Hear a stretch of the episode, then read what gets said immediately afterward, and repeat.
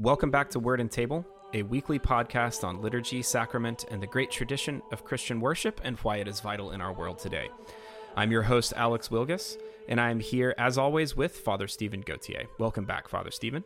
Great to be back, Alex.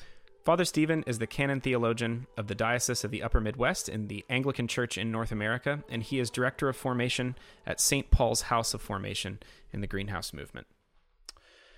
Father Stephen, today let's talk about the Dead Sea Scrolls. And I'm no great biblical scholar, uh, and I, I didn't grow up in a community of great biblical scholars either. But listen, all of us had heard of the Dead Sea Scrolls. Um, uh, and it was a discovery in the last century that um, was really seismic for our study of Scripture.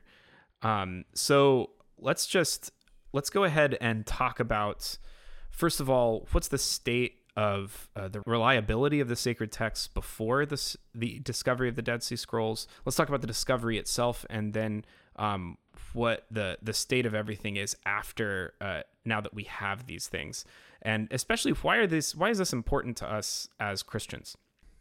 Well, let's think about just after the Second World War. Let's say if we're just 1945, 1946 if we ask the question of basically, okay, we know the Old Testament, right, is, is really, really old. It goes way back. But what's the oldest version we have of this? I mean, what's the oldest version we have of the Old Testament? The oldest complete version we have of the Old Testament goes back to the 4th century BC, but it's not in Hebrew. It's a translation of the Hebrew.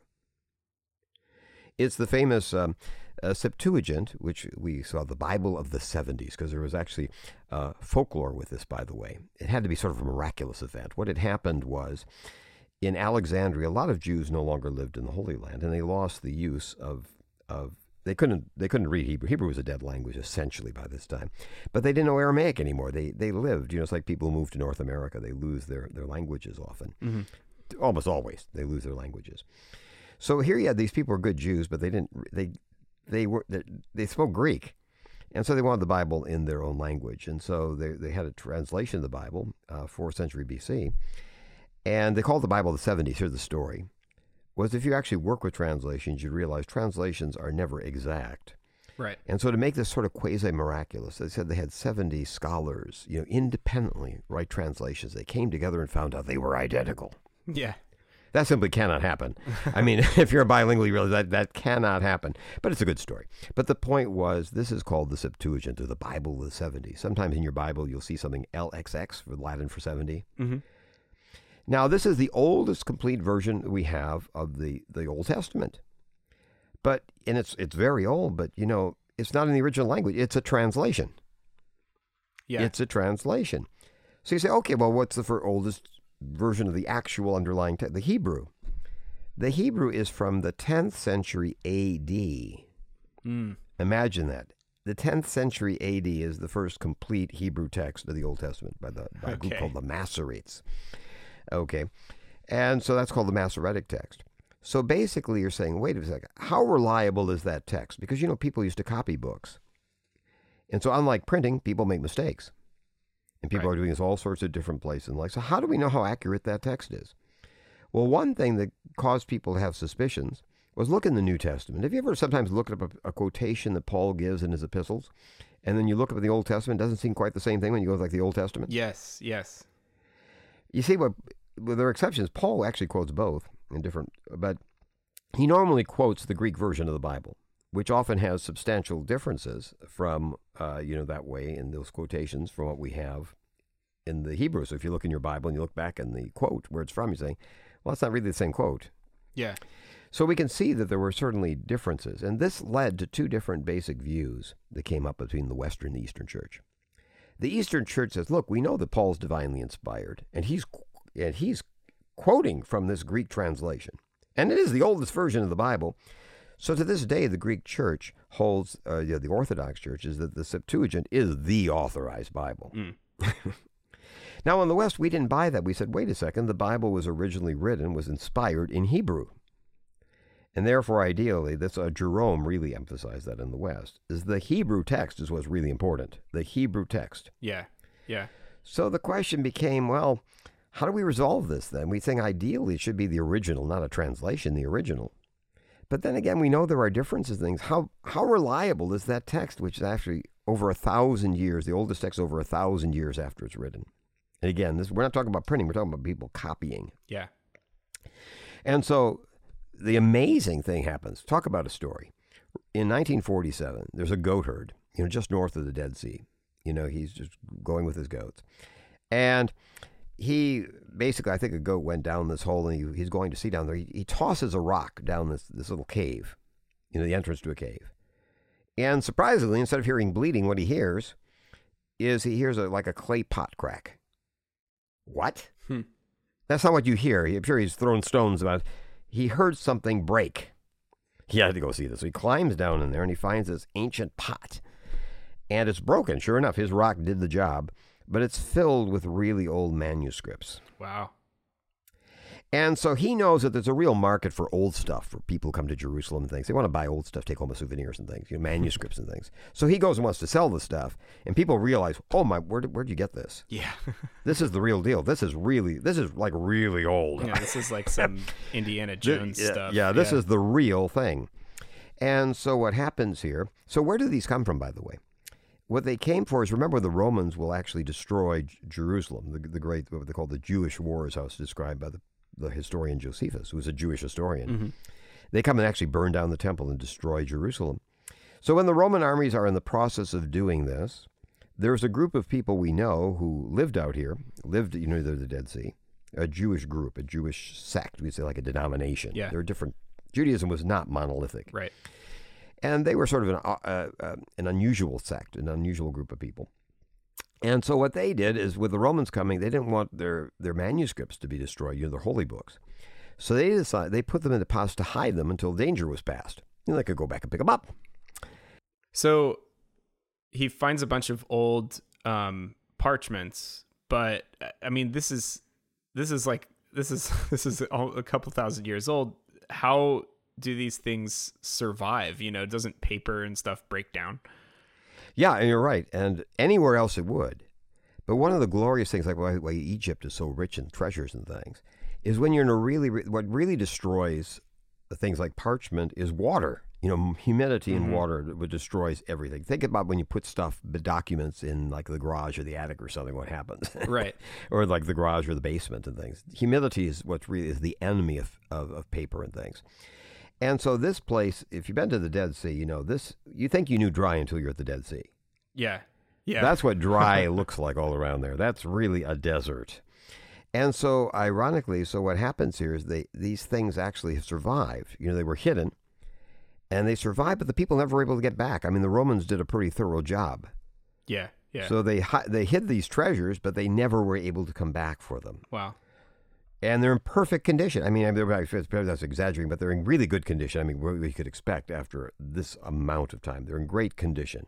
They could not happen anywhere else because of this unusual. They were they were in these pots. They were in an extraordinarily dry desert place. It never got wet. So that's what we have here, and it came from this this radical Jewish group. Now, what ha- this group I should tell you is sometimes people jump to Josephus, who's everyone's read Josephus, you know, the, about the Jewish wars, and he was talking about different Jewish groups. He talks about the Pharisees, Sadducees, but there's a group called the Essenes. And so a lot of people, you know, back at that time said, this must be the Essenes. Yeah. You know, this must be those people.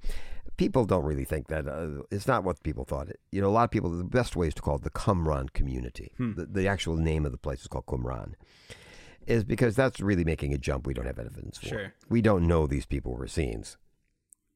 But they had a lot of similarities, but we don't know that. So we call it the Qumran community. So how how many so tell me about the the the excavation like how how many documents do we have how long does it take to to get them all out Well, it takes about 10 years to explore 11 different caves because once you start going, it's just everywhere. I mean, it's like digging. Well, you down in Texas there, you know, like drilling for oil. Got some people, everyone's drilling. Everyone has, has one of Yeah, those yeah, things yeah. on their yard. And they find over a thousand documents. Now, let me be careful what I mean by document. Over a thousand documents. We have some really great stuff, whole books. Like we have a whole scroll of the book of the prophet Isaiah. You can see that at the at the, the great, you know, the museum in Israel. You know, in Jerusalem, this is uh, you actually have the room there for this for the scroll.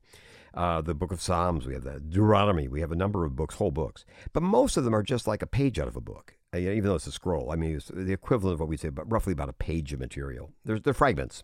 Yeah. Okay, so we have a thousand different pieces of documents, and some of them are the whole thing, great doc, but most of them are fragments of documents. Like imagine like a piece of a, a page of a Bible type of thing. They didn't have pages as we know, but you know something equivalent to that, a small amount.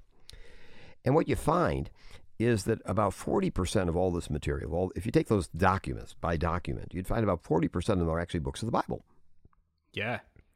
So, you know, there'd be a portion, oh, I recognize this. These are a few verses out of Esther. And no, that's the wrong thing to say. She's the only, that's the only book of the Bible that's not in the Dead Sea Scrolls. Right. Right. huh. Every other book in the, in the, in the Old Testament is there except Esther. Fascinating. Remember, Esther was a problem child because it never actually mentions God. Yeah, it doesn't mention God at all. Yeah, so this was sort of a problem child. So it's not. It's easy to explain why Esther didn't make it Sure. uh, here. Okay, but that's the, the story with Esther. So we have out of these forty percent are actually uh, sometimes whole books, but sometimes uh, you know just like a page or so or a few lines of different books. And we have every book of the Bible represent the Old Testament except for Esther. Mm-hmm. Then we have about ten percent. Another ten percent are apocrypha, and I don't. I don't just mean in a generic term. These are books we know elsewhere, like Book of Jubilees, that kind of thing. Yeah. We have pieces of apocrypha that are known from elsewhere.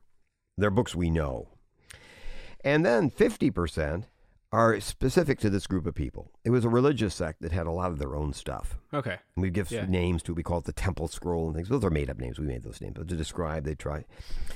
Okay. But it was a, you know, um, a, it was a, a radical Jewish group. Yeah.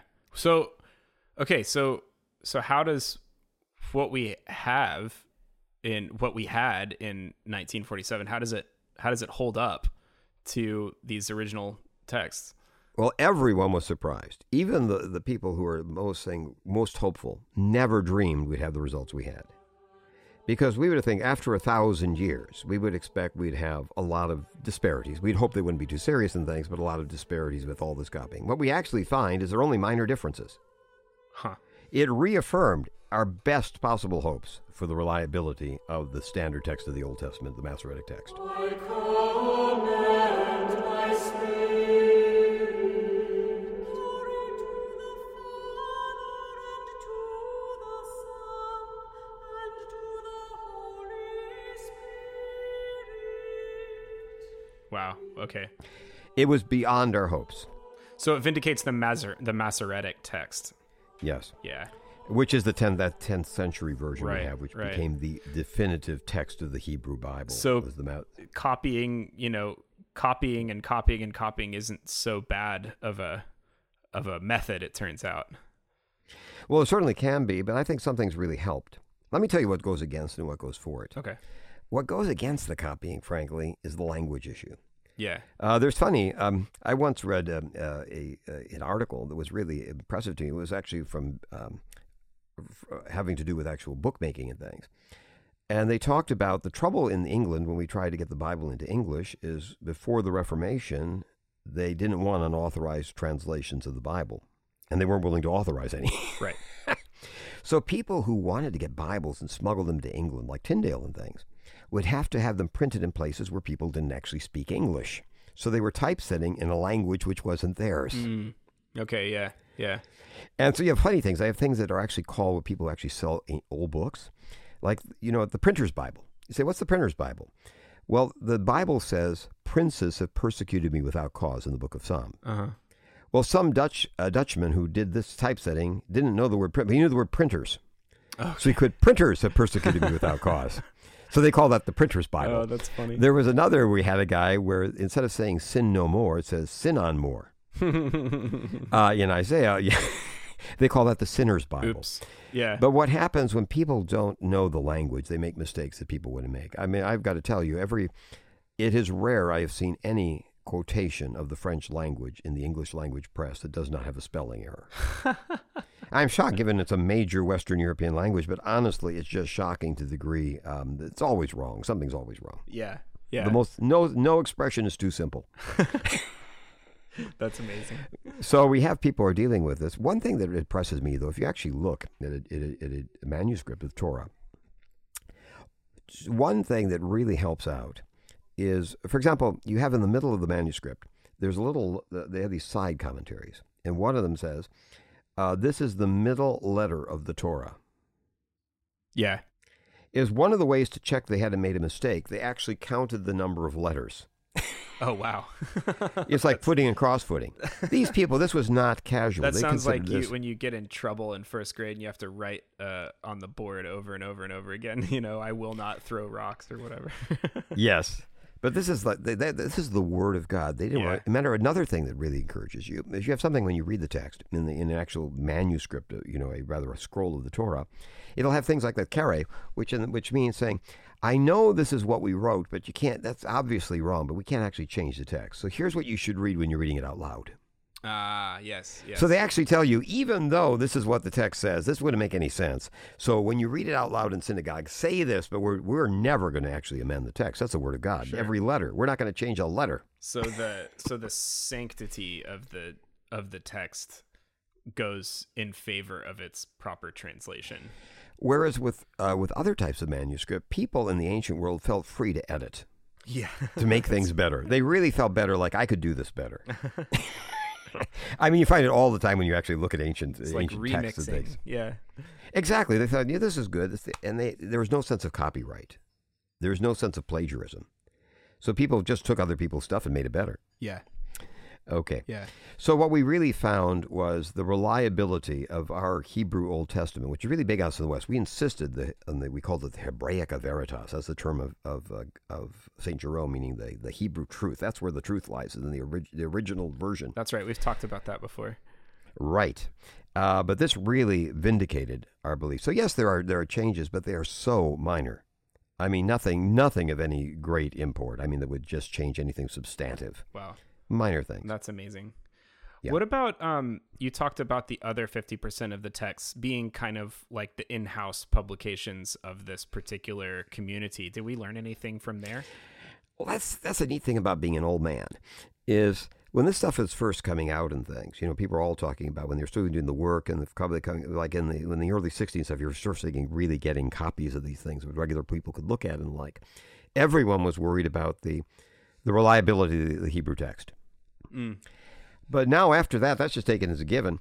What people now in the long run say, what's even better in some ways, uh, better is exaggerated, but just as important, is it tells us a whole lot more about the world of Judaism at the time of Jesus, Mm. what we call intertestamental Judaism, Yeah. second test, you know, second temple Judaism. Second temple Judaism, yeah. uh, it's really incredibly helpful because a lot of things, uh, for example, people would argue based on later uh, Jewish emphases and things that the idea of a, of, of a Jew not marrying violates the first commandment of the Torah was unthinkable. No one could have come up with such an idea. Okay. Yeah. Well, here we have a group of people that we can read from themselves contemporaneously. They they were celibates.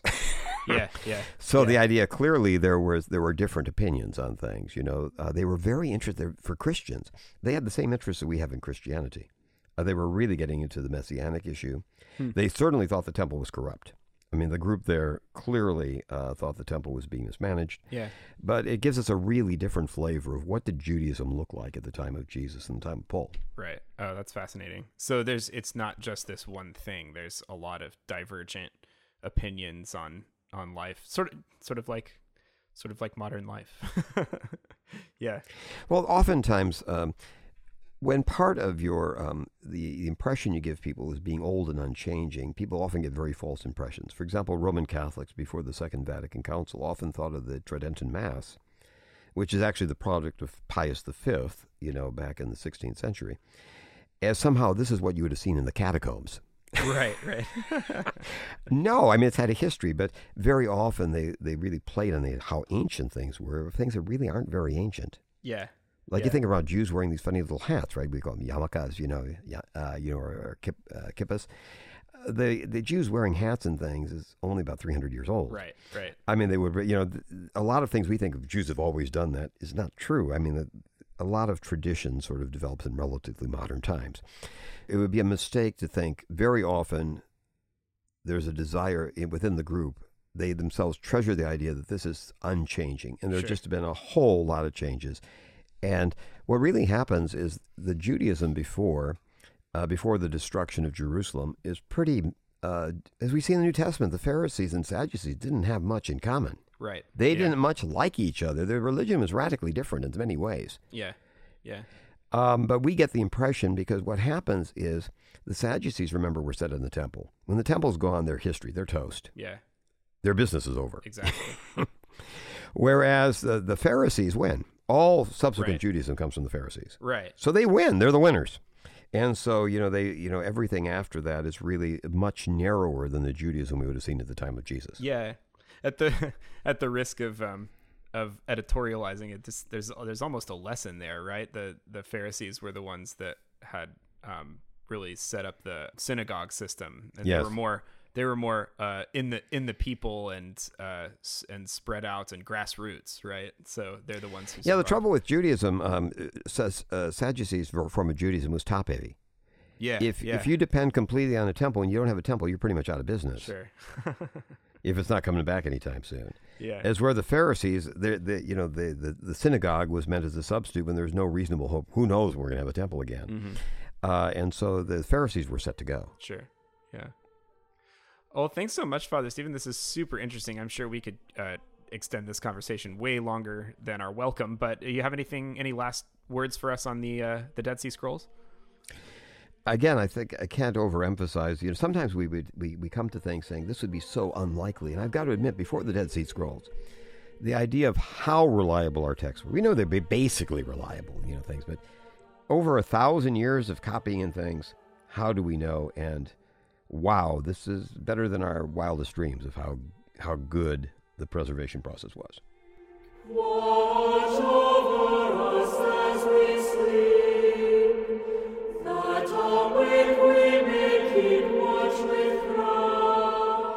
Well, thanks so much, Father Stephen. Thank you for listening to Word and Table.